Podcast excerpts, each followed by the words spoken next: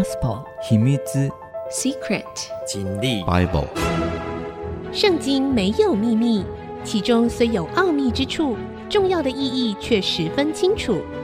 请听曾阳晴为你解密。这里是 IC 之音主客广播 FM 九七点五，您所收听的节目是。圣经没有秘密，我是曾阳晴哈。好的，我们今天要跟大家来分享的还是以色列人他们在面临啊、约书亚帮助他们进到迦南地，可是却没有办法完全制服他们。他们在很长的一段时间当中，跟当地的一些小的邦国啊、有很多的征战。这个时期叫做士师记时期哈啊呃他们。呃，远离了上帝啊，遭受了很多苦难，来呼求上帝，上帝就借着士师啊，当时候的短暂的啊，比较是地方性的领导人出来拯救他们脱离苦难啊。接下来呢，要讲的这位士师呢，叫做基甸，甸就是缅甸的甸啊，基甸，基隆的基，基甸跟米甸人之间的征战。以色列人又行耶和华眼中看为恶的事，几乎每一个士师的心情前面都是这句话：以色列人行耶和华眼中看为恶的事情，远离上帝。耶和华就把他们交在米甸人手里七年。啊，这个米甸人呢，他们实际上是游牧民族，啊，他们活动的范围大致上就在死海啊，死海应该没问题哈，大家比较知道这个地方，死海的东南边。摩押地 Moab，我们之前也讲过了，在死海的东边这样子哈，到以东地南边啊，就是主主要反正就是在死海的东南东边这一大块啊。那这个米甸人呢，他们就越来越强大，在约旦河东部活动的地区呢，他们就越过约旦河，进入约旦河西部，然后他们的势力范围是可以一直延伸往南到阿卡巴湾这一大块土地。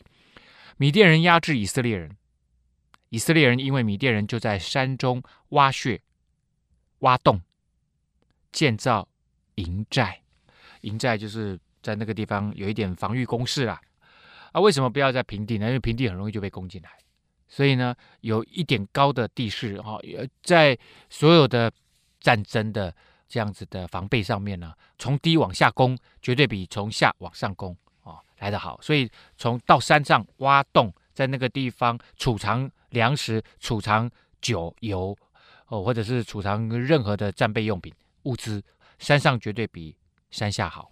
以色列人每逢撒种之后，米甸人、亚玛力人和东方人都上来攻打他们。啊，这个东方人呢，也就是阿拉伯人啊，就在可能在叙利亚或者是叙利亚沙漠呃活动的游牧民族哈。好，所以呢，不管是米甸人或亚玛力人或东方人啊，或者是阿拉伯游牧民族，大部分就是指在约旦河死海东边活动的这一带的这样子的民族啊，哈。那以色列人呢，撒种大概从四月到九月夏天啊，那他们其实是不太下雨的，很干燥而且很热啊。十月开始下雨，所以那个时候就是他们的撒种之日。所以他跟他们讲说，每逢撒种之后，就大概十月之后。啊，那这个时候他们很繁忙，啊，非常的繁忙，非常繁忙的时候呢，米甸人、亚玛力人、东方人就上来攻打他们，对着他们安营，会毁坏土产，直到加萨。哦，加萨走廊已经在以色列的这个西边了，所以他们从东打到西呀，啊，但这块土地比较偏向以色列的中南部，啊，中南部没有给以色列人留下食物，牛。羊驴也没有留下，也就是这些东方的民族，他们入侵之后大肆劫掠啊，抢走以色列人，而且还破坏他们的作物，抢走以色列人的牧养的牲畜。因为那些人带着牲畜帐篷来，像蝗虫那样多，人和骆驼无数，都进入国内，毁坏全地。哦，那这个骆驼呢？虽然这些人。他不不是看起来不是什么军队，但是他们就是很凶悍的这些民族啊啊！啊，骑着骆骆驼的速度其实蛮快，而且又高大，所以呢，这群人进来，哇，稀里呼噜的就把他们东西都卷走。以色列人因为迷甸人的缘故极其穷乏，就呼求耶和华，又是一样，到了这个民族人民痛苦到一个极致，他们又想起了上帝。好，那这个当然就是在啊、呃、以户、底波拉之后，现在来到另外一个事实时期，就是基甸。以色列因为米甸人的缘故呼求耶和华，耶和华就差遣先知到以色列人那里去，对他们说：“耶和华以色列的神如此说：我曾领你们从埃及地上来，出了为奴之家，救你们脱离埃及人的手，并脱离一切欺压你们之人的手，把你们从你们面前赶出，将他们的地赐给你们。又对你们说：我是耶和华你们的神。”你们住在亚摩利人的地，不可敬畏他们的神。你们竟不听从我的话，啊，不听上帝的话，远离上帝，做自己要做的事情，就是去拜啊这些外邦原先迦南人的这些泛神论的神多神啊，然后远离上帝。上帝是借着什么人说的？是差遣先知去到以色列那里传讲这一大段的话。那这一大段的话。借由这个先知，所以先知原先并不是我们想象中的，他是在预言未来的事情。先知讲的话，像这些事情其实之前都发生过，以色列人都知道他们自己现在目前的状况。他其实先知不过就是把历史简短的讲了一下，然后又讲了以色列人现在的情况，所以他们完全没有预言呐、啊。那这样也叫先知？是的，这样也叫先知。先知原来 prophet 这个意思是传讲上帝话语的意思，只是上帝叫先知去传讲的话语，常常会预言未来的事情，所以先知不一定要预言啊。你不要说，哎，这在我们中文里面，他翻译成先知嘛，先知就是哎，我能预知未来，那不是这个意思。先知原来的意思就是传讲上帝话语的人。所以，我们一看这一大段话里面完全没有预言呐、耶和华的使者到了俄弗拉，坐在亚比以谢族人约阿施的橡树下。啊，呃，刚刚为什么会突然跑出这段话？因为以色列人呼求上帝嘛，他们很痛苦，求上帝来拯救他们。上帝先做第一件事情，就是借着先知指出他们现在目前的罪，他们现在目前的境况是远离上帝的境况。所以现在上帝要。借着士师，再把以色列人带回到上帝的道路上面来。所以呢，这时候上帝派遣了一个使者，就是天使，来到了俄弗拉这个地方，坐在亚比以谢族人约阿施的橡树下。我们之前有讲过底波拉的橡树，底波拉的棕树，这边是约阿施的橡树。所以你会发现，就是不管是底波拉的棕树，或者是约阿施的橡树，就是这个人常常在那里。而且他显然是当地有名的，可能是长老啦，可能是士师啊，所以大家就把这棵树称作谁的什么树啊？所以这里是约阿施的橡树。约阿施的儿子基甸正在酒榨那里打麦子，为要防备米甸人。所以这个酒榨呢，按照我们刚刚前面的背景的介绍，他有有可能他是往地下挖。但是更可能的是在山洞里面啊，藏在山洞里面也比较好防守啊，所以他在那里打麦子，打了麦子把壳打掉，要把那些麦子储存在山洞里面呢，防备米甸人又来怎么样，又来搜刮。耶和华的使者向基甸显现，对他说：“大能的勇士啊，耶和华与你同在。”其实慢慢我们会看，基甸并不是一个大能的勇士 哦，他可能算是大能勇士，他绝对不是我们想象中的那样很勇猛的厉害，他不是什么勇士啊，他其实是一个，他可能有某方面的领导才能，但是他是一个很有点谨慎的人啊，甚至某个层面上跟其他的所谓的我们看到的跟随上帝的大能的勇士来看的话，他算是胆子比较小的啊。结果基甸就回答说：“主啊。”耶和华若与我们同在，我们何至遭遇这一切的事呢？我们的列祖不是像我们耶和华领我们从埃及地上来吗？他那样奇妙的作为到底在哪里呢？现在他却丢弃我们，将我们交在米甸人的手里面。哎呦，基甸对以色列人的这个历史还蛮熟的哦。哦，然后他知道上帝以前把我们从这个以色列带领出来啊，把我们放在这里。他以前有很多奇妙的作为，怎么现在都没有呢？现在都把我们放弃，abandon us，放弃我们，好让让我们让外外外族人来来侵略我们，来欺负我们，丢弃我们呢？这个是上帝吗？啊，上帝的作为难道是这样吗？好了，基甸呢，发出了可能有不满，还有疑问，究竟这位天使神的使者是？怎么回答他的呢？我们休息一下，稍后回来。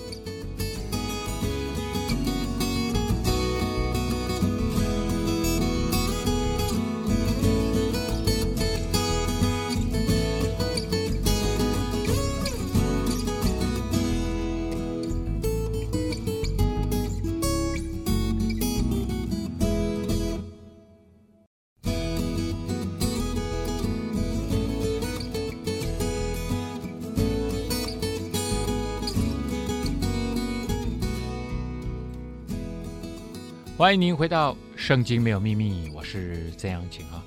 好的，呃，我们看到了上帝来寻找，他找到基甸，直接就称呼基甸为大能的勇士，这是上帝眼中的他啊。只要你愿意被上帝使用，你就可以成为大能的勇士啊。耶和华与你同在啊，神与你同在啊。啊，好，基甸说出了，嗯，上帝，你真的与我们同在，我们怎么会这么惨？对不对？但是。基甸却没有想到，以色列人老早就离开上帝了。他们所作所为，其实离上帝的想法好远呐、耶和华观看基甸说：“这个耶和华当然是借着神的使者，就看着基甸就说了：‘你靠着你这能力，去从米甸人手里拯救以色列人，不是我差遣你去的吗？’基甸有没有去拯救以色列人？没有。”但是上帝预言，上帝借着这个人说：“你要靠着你这个能力。”显然你没什么能力啊，基甸没什么能力，基甸就躲在那里，他怕米甸人怕的要死啊，所以才躲躲藏藏在那个地方打那个麦子的鼓啊。你靠着你这能力去从米甸人手里拯救以色列人，不是我差遣你去的吗？是上帝差遣你去，上帝帮助你，上帝的灵充满你，你才有能力，你才有力量拯救以色列人。基甸就说：“主啊，我有何能拯救以色列人呢？我家在玛拿西支派中是至为贫穷的，我在我父家是至为微小的。看到没有？上帝用人，不是用那个你们家是大将军，你们家是最有钱的，你这个人是很有领袖魅力的，不是玛拿西支派里面最贫穷的，而且在他爸爸家里面他是最小的。”上帝使用人，真的不是看你多有才能，你有多有人脉，多有势力，真的不是这样。所以圣经里面有一句话就叫做：不是依靠才能，不是依靠势力，唯有依靠耶和华神的灵，方能成事。只有上帝的灵，只有上帝的旨意，才能够把事情圆满的做好。所以呢，基甸就说：我我那么微小，可是上帝说，只要你愿意。我就可以借着你成就大事，你可以拯救以色列人。啊，耶和华就对他说：“我与你同在，你就必击打米甸人，如击打一人一样。”这是上帝的保证。上帝来寻求人，只要人愿意配合上帝，跟上帝一起合作工作，那么神就开始保证说：“好，如果你愿意，那么我就保证我跟你在一起。”而且呢，你会非常有能力。你击打仇人、仇敌啊，就好像打米甸人，就好像打一个人一样。哎，米甸人一来，骑着骆驼，和像那个海、那个那个海边的沙一样，那个密密麻麻的，像蝗虫一样，这个过境掳掠。他说：“可是你好像打一个人一样，这么容易。”哇！基甸就说：“我若在你眼前蒙恩，求你给我一个证据，使我知道与我说话的就是主。”其实他前面知不知道？他知道，他就已经讲，他每一次都称呼他为主耶和华神。其实现在说，那那你现在可不可以给我一个证据，让我更加的什么，更加的确认？所以我就说，他不是一个真正大能的勇士啊，他很谨慎呐、啊，他一而再再而三要求一个什么，就最后的这个确据啊，这个也没什么不好的。他想说，如果真的是你，那我就拼了。可是如果不是你，哎，我会不会搞错啊？啊，基甸是怕搞错了。所以我们常常说，机电要求的这些证据就叫做印证，确认这个事情是从上帝来的计划，不是我自己的计划。这样的哈，求你不要离开这里，等我归回，将礼物带来供在你面前。然后主就说：“好，我必等你回来。”啊，所以基甸就说：“你你给我一个证据哦，啊，什么证据呢？你先等一下，就怎么得啊？等等等等，我回家拿个东西来，我要先奉献给你啊，我我把礼物带来给你，然后之后你要给我那个证据啊。”基甸就去预备了一只山羊羔，我们说一岁半以下吧，啊，那是小羊小羊，然后呢，用依依法细面啊，这个有点像，他就他们以色列人的。容量单位啊，反正不管啊，也许就是两把面嘛啊，做了无效饼啊，两把面粉做了无效饼，无效饼就这时候不发酵了啦啊，直接揉完了用水啊和一和，揉完了压一压就烘烤啊，所以这个吃起来会脆脆的。现在我们基本上我们教会是每一个月月初的主日，我们会有分饼分杯啊，那这个饼呢就是用无效饼。啊，以前呢，直接当天清晨有人啊会烘烤出来啊，再把它剥开啊。那现在很多都是呃工厂会帮忙直接做啊，帮忙直接做。那我如果我们加了酵进去，它就会发嘛，发了以后呃很可能就会像面包一样这样的。那它这个是不会发的啊。然后做了无酵饼，将肉放在筐内，把汤盛在壶中，带到橡树下。献在使者面前，带了小羊羔的肉啊，然后应该也也煮了汤啊，还有面饼啊，想说让你吃一吃嘛啊，你你既然来了我们家，我一定要请你吃一顿。神的使者就吩咐基甸说：“将肉和无酵饼放在这磐石上，把汤倒出来。”他就这样行了啊，饼也放好了，放在那个大石头上面，然后把汤呢也也倒出来，倒在那个石头上面。然后肉也放在石头上面，耶和华的使者伸出手内的杖，杖头挨了肉和无效饼，就有火从磐石中出来，就火烧出来，烧尽了肉和无效饼，耶和华的使者也就不见了。所以这时候有一个超自然的事情发生，就是当天使把他手中的杖。指着大石头上面的肉和无酵饼的时候，火出来就烧掉了。这时候的意思是说，神悦纳你的献祭，用这个从使者杖头发出的火啊，来悦纳了，收了你的祭物啊。当然汤也也是收了啦，啊，就烧干了嘛。结果呢，这个使者就不见了。使者不见了以后呢，基甸就发现他不对了，因为。以色列人或犹太人，他们有一个基本的想法和概念，就是说，人是不能够看见上帝，上帝太圣洁了。人啊，心思意念里面很多很可怕的事情，做了很多污秽肮脏的事情，甚至我们都做了很多有罪的事情。所以，这样子的污秽肮脏的生命，遇到一个啊掌管宇宙万物的这样子的圣洁的上帝的时候，人是会死的。所以基甸他就有这样的反应，他说：“看见耶和华的使者。”因为他突然不见，他说，哎呦，这个是真正上帝的使者！哀哉，主耶和华，我不好了，因为我第一面看见耶和华的使者。这个敌呢，就是读书的读，把左边的言字旁拿掉，只留下那个右边的卖卖东西的卖，然后右边呢是一个看见的见，这个敌面就是当面看到啊。他说我当面看见耶和华的使者啦，不管是看见耶和华的使者，或是看见耶和华。对于以色列人来讲，那都是该死要命的啊！耶和华就对他说：“你放心，不要惧怕，你必不至死，因为这是上帝自己来找你，你怎么可能会死？是不是？不是你自己去偷看，你到那个至圣所去偷看上帝，没有，是上帝自己来找你的。所以他说：你放心，不要惧怕。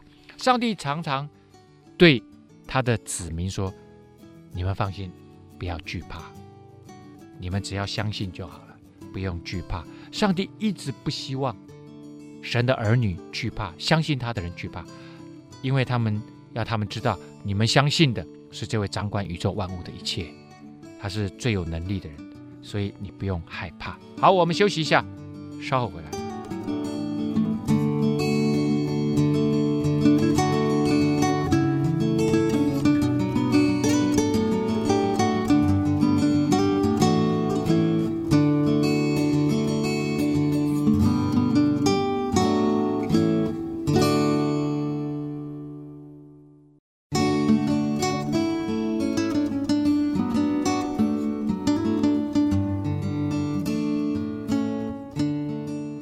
欢迎您回到《圣经没有秘密》，我是曾阳晴啊。好，我们今天节目呢就在讲基甸这一位士师，他跟上帝的相遇有很多的精彩的对话。他这时候他哇那个呃他他说我我把你我带带的食物给你吃，他说这是礼物了哈，又有肉啊，又有汤啊，又有饼啊。啊，没想到神的使者天使呢拿那个杖头指着那个。大石头上面的这些食物的时候，哇，火来全部把它烧掉了。然后，哎，使者不见了。然后基甸就很怕死啊，因为他觉得他当面看到了上帝啊，即使是上帝的使者，因为他代表上帝嘛，还是可能会死啊。就上帝就跟他讲：“你不会死，不用害怕。”这时候，基甸做了一件事情，就是他献祭。他开始要跟上帝建立很亲密的关系。基甸在那里为耶和华筑了一座坛，起名叫做耶和华。沙龙啊，沙龙呢，其实在希伯来文里面就叫 Shalom。如果你到以色列，就常常听到他们讲 Shalom，Shalom。遇到人就讲 Shalom，Shalom，Shalom 的意思就是平安的意思。那我之前也提过几次啊，以色列最伟大的君王叫做大卫王，大卫王的儿子叫所罗门王，所罗门王的字根其实就是平安王的意思。呃，所罗门王就是呃，Solomon 啊，其实就是 Shalom 这个字的。这个字根转变，那这个耶和华沙龙的意思就是耶和华赐平安的意思啊，上帝会赐下平安，那你就知道以色列人非常重视平安呐，每一天都需要有平安，生个小病就不平安，哪里发生事情就不平安，所以每一天时时刻刻我们都需要平安。那，现在在疫情当中，我们需要平安；地震当中，我们需要平安；天灾当中，我们需要平安；人祸当中，我们需要平安；打官司中需要平安。哇，太多事情了，我们天天都需要平安呐。啊，啊所以平安真的是幸福最基本、最基本的需要。好，当那夜啊，他筑了一座坛呢，哈，就跟上帝献祭，在那地方祷告啊。耶和华就吩咐基甸说：“你取你父亲的牛来，就是那七岁的第二只牛，并拆毁你父亲为巴力所筑的坛，砍下坛旁的木偶。”上帝要做第一件事情，什么事情呢？他跟上帝面对面了嘛，啊，然后呢，他也献祭了，他也足坛了，跟上帝祷告了，确立他跟上帝之间那个关系的开始。然后上帝第一个事情就是除掉你们家族当中这个假神偶像的崇拜，啊，就把你爸爸的那个养的第二只牛，七岁的牛，把它牵来。那这个是公牛啊，公牛一般来说，如果你不是很强的公牛。不是配种的公牛呢，很多就是当做肉牛就吃掉了，啊，这个最强壮的公牛就会拿用来配种，所以这个七岁的公牛，这只公牛一定是很昂贵的啊，而且是很珍贵的这只牛啊，你把它牵过来啊，而且呢，你要拆毁你爸爸为巴力所筑的，我们知道那个地区他们都拜巴力，那以色列离开上帝，其实就是随从当地的这些民族去拜。他们原先在迦南地拜的这些神，就是巴力。巴力原先的意思是 B A A L，他原先的意思就是主主神呐、就是在巴力的这个掌管一切的。所以呢，上帝要第一个要先除掉巴力，你在为巴力族的那些坛、那些庙啊，那些坛先烧掉啊，先把它除掉，砍下坛旁的木偶。那这个木偶呢，可能就是亚瑟拉的神像啊。而且亚瑟拉的神像呢，呃。因为亚瑟拉就是巴力的老婆，掌管丰盛生产女神啊。好，那上帝要他先做这件事情啊，然后在这个磐石上整整齐齐的为耶和华你的神筑一座坛，把你牵来的那一只牛献为燔祭，就是把它切了，杀死以后切为一块一块的啊，把皮扒了，然后切成一块一块的，然后用火烧给上帝。用你所砍下的木偶做柴。哦，那些神像，你把它拿下来，把它砍成那些神像，它不能救自己，你把它砍，因为它就是木头做的嘛，那就是不过就是个木头嘛，雕成人的样子而已，把它作为柴火烧掉，然后把这个牛肉烧掉，作为燔祭，作为祭祀给我。好了，那基甸呢，就从他的仆人中挑了十个人，因为他们他们家算是当地的族长啊，有很多的这个仆人，照着耶和华吩咐他的行了。他因为怕富家和本城的人，不敢在白昼行这事，就在夜间行了。你看看，他有上帝背书啊，有上帝做他的巴谷啊，啊，有上帝做他的依靠，他还是不敢在白天做这件事，因为他怕族人呢、啊。所以我就说，你看前面他很谨慎。接下来他又很怕，很担心，所以他绝对不是一个什么大能的勇士这几个字啊啊！基甸其实真的是一个小心翼翼的人啊，我我也不敢说他不是大能的勇士啊，那是个比较小心翼翼的大能的勇士。我们这样子讲好了。城里的人清早起来，见巴黎的坛被拆毁了，坛旁的木偶被砍下来了，第二只牛献在新竹的坛上面啊，不是那个我们台湾的新竹啊，新盖的那个坛上面。哇！就彼此说，这是谁做的呢？然后就开始问了、问问问。哎呦，在以前那个时代，世界就这么小，怎么会问不到呢？当然就知道了，这是约阿施的儿子基甸做的。所以呢，城里面这些长老就跑来跟约阿施说了：“把你的儿子交出来，我们好治死他，因为他拆毁了巴力的坛，砍下了坛旁的木偶。”啊，约阿施这时候回答很有趣啊，啊。一般来讲，哇，社会压力这么大，现在大家都来冲着你们来。可是不要忘记了，约阿斯他在当地也是有头有脸的人物啊，啊，也是这个当地的重要的啊长老人士啊。约阿斯就回答站着攻击他的众人说：“就站出来！”哦，所以我觉得他爸爸比较像大能的勇士。如果说一般世俗的看法哈，这样，你们是为巴力争论吗？你们要救他吗？谁能为他争论？趁早将谁治死？哎呦，奇怪了，你替巴力强出头，为什么要把那个人治死？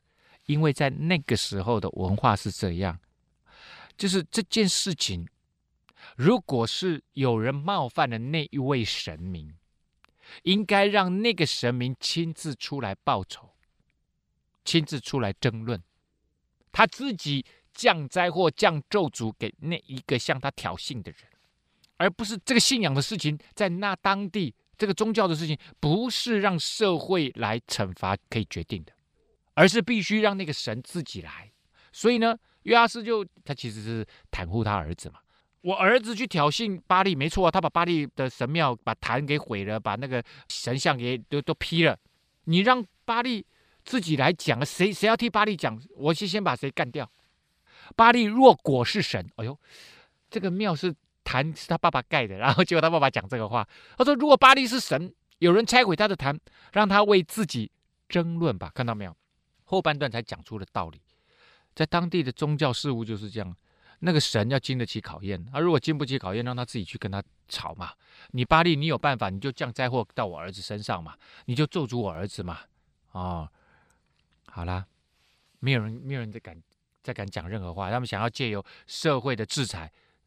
这个约阿斯说：“这这不合我们当地的这个处理原则。”所以当日呢，人就给基甸取了一个外号，叫做耶路巴力。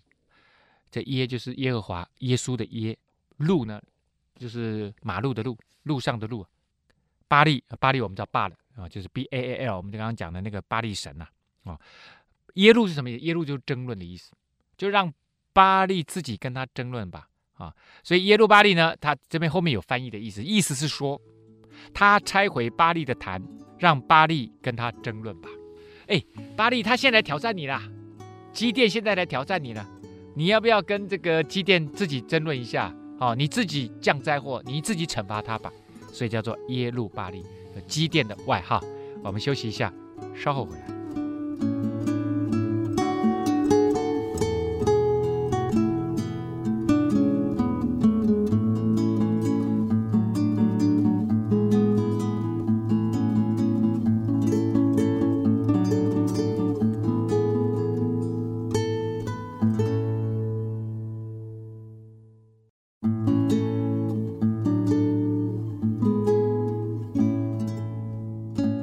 欢迎您回到《圣经没有秘密》，我是曾阳晴哈。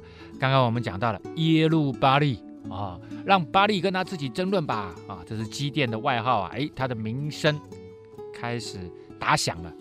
那个时候，米甸人、亚玛力人和东方人都聚集过河，这个河就是约旦河，从这约旦河东渡过来到约旦河西，在耶斯列平原安营。耶斯列在哪里呢？所以这个是比较靠北边一点点哈。这在今天米吉多平原啊，那有另外一个说法，这块土地呢，这这个平原叫做哈米吉多顿。哈米吉多顿呢，如果大家呃对中东地区或者是对以色列附近的地形哈，或者是古代战争史啊有所了解的话，这块土地就是天然的战场，很多的大决战都在这里，东西交汇的一个十字路口啊，是在以色列。稍微靠中北边、中北部啊，这块土地在这里耶斯列平原，耶和华的灵就降在基甸身上。那我们知道，当初我们说过了，以色列人播种的时候，就是十月份之后啊，他们就开始来抢夺啊。那这时候，所以就是他们播种之后啊，他们就冲过来，就准备要掳掠他们。结果上帝的灵啊，圣灵就降在基甸的身上。我们说，神的灵降在人的身上。啊，会让人充满大能，也是会让人认罪悔改啊，也会让人充满神的大能。他就吹角，呜啊！每一次我这个看到讲吹角，我一定要吹一下角。亚比以谢族都聚集跟随他，他的族人就聚集跟随他了。他打发人走遍玛拿西地，玛拿西人也聚集跟随他。打发人去见亚设人、西布伦人、拿弗他利人，他们都出来与他会合。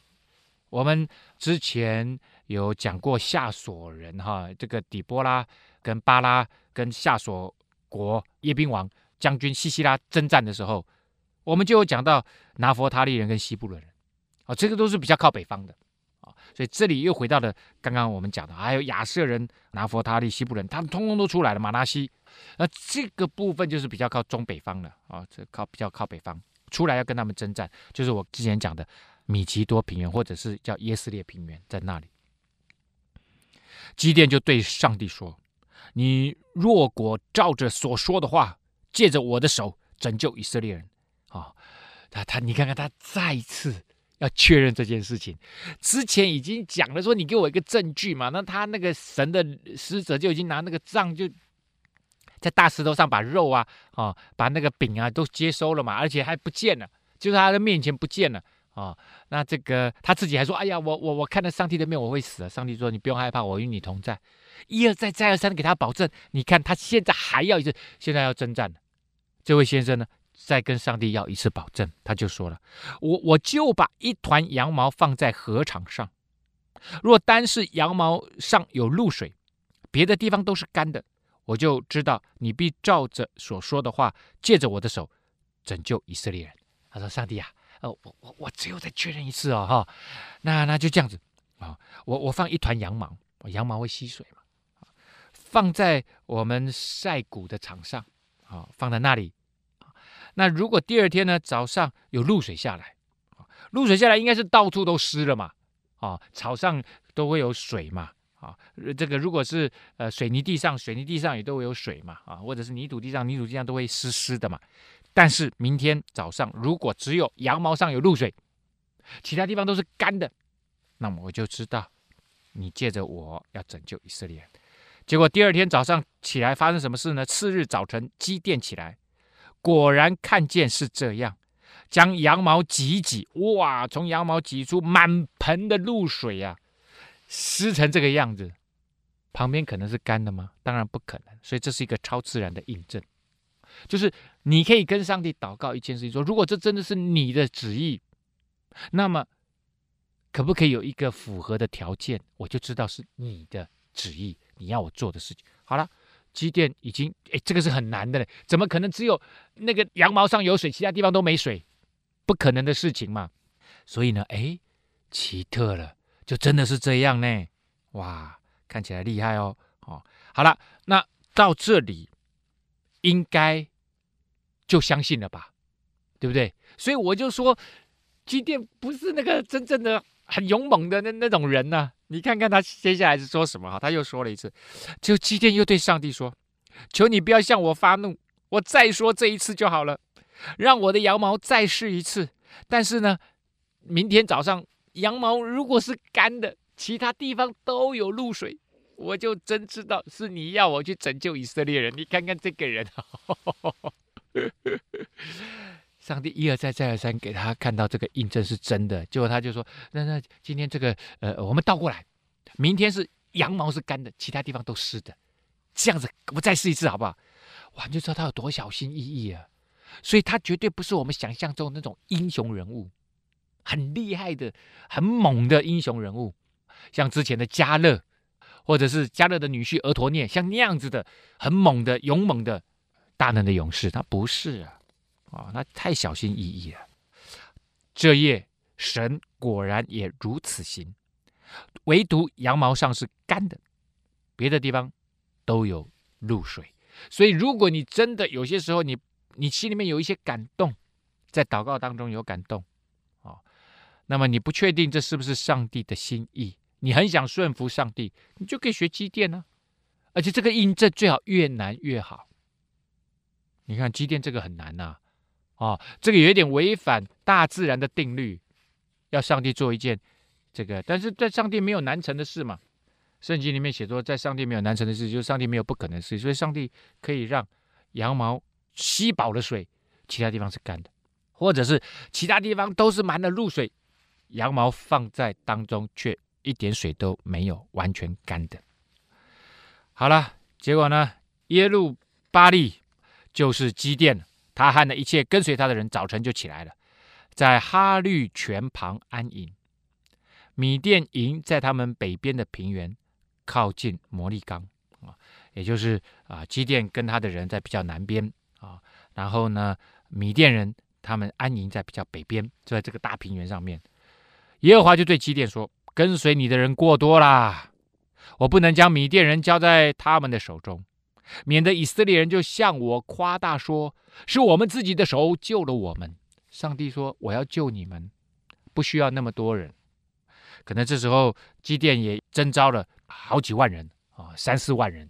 上帝说：“不用，不用，不用，要不然你们打了胜仗，你还说以为是你们自己多么有能力了？你们现在呼求我，我现在来帮助你们啊，所以不需要那么多人。现在上帝说：“那我需要多少人呢？现在你做一件事，我们开始筛选。”怎么筛选呢？你要向这些人宣告说：凡惧怕胆怯的，可以离开基列山回去。于是呢，哎呦，立刻两万两千人自己摸着鼻子就走了。我们不想打仗，我们家里面有老婆有孩子，有老的小的要养，不行，我们要回家。好了，两万两千人就回去了。现在剩下一万人。好，所以呢，基甸当时征召的人有三万两千人一起出来打仗。上帝说不需要，立刻。说谁害怕谁回去，两万两千人回去了，剩下一万人啊。耶和华就再对基甸说：“人还是太多太多太多，你要带他们下到水旁，那不是个泉水吗？啊，我好在那里为你试试他们，看看有哪些人是可以被过滤出来，跟着你去打仗的。我指点谁说这个人可以与你同去，他就可以与你同去。”我指点谁说这个人不可与你同去，你就不要与他们同去哦。所以上帝会告诉基甸，这个人可以去，那个人不能去啊、哦。你就按照我说的啊、就照做。就基甸呢，就带他们下到水旁。好了，那上帝说下到水旁，那要怎么样来试验呢？这里呢，没有时间啦啊！我们今天的节目呢，到这个地方要告一个段落了。究竟如何选择出能够跟基甸一起去跟米甸人决战？现在一万人哦，到底上帝要选多少人？到底怎么选出这些人？我们下个礼拜再跟大家分享吧。圣经没有秘密，我们下次再会。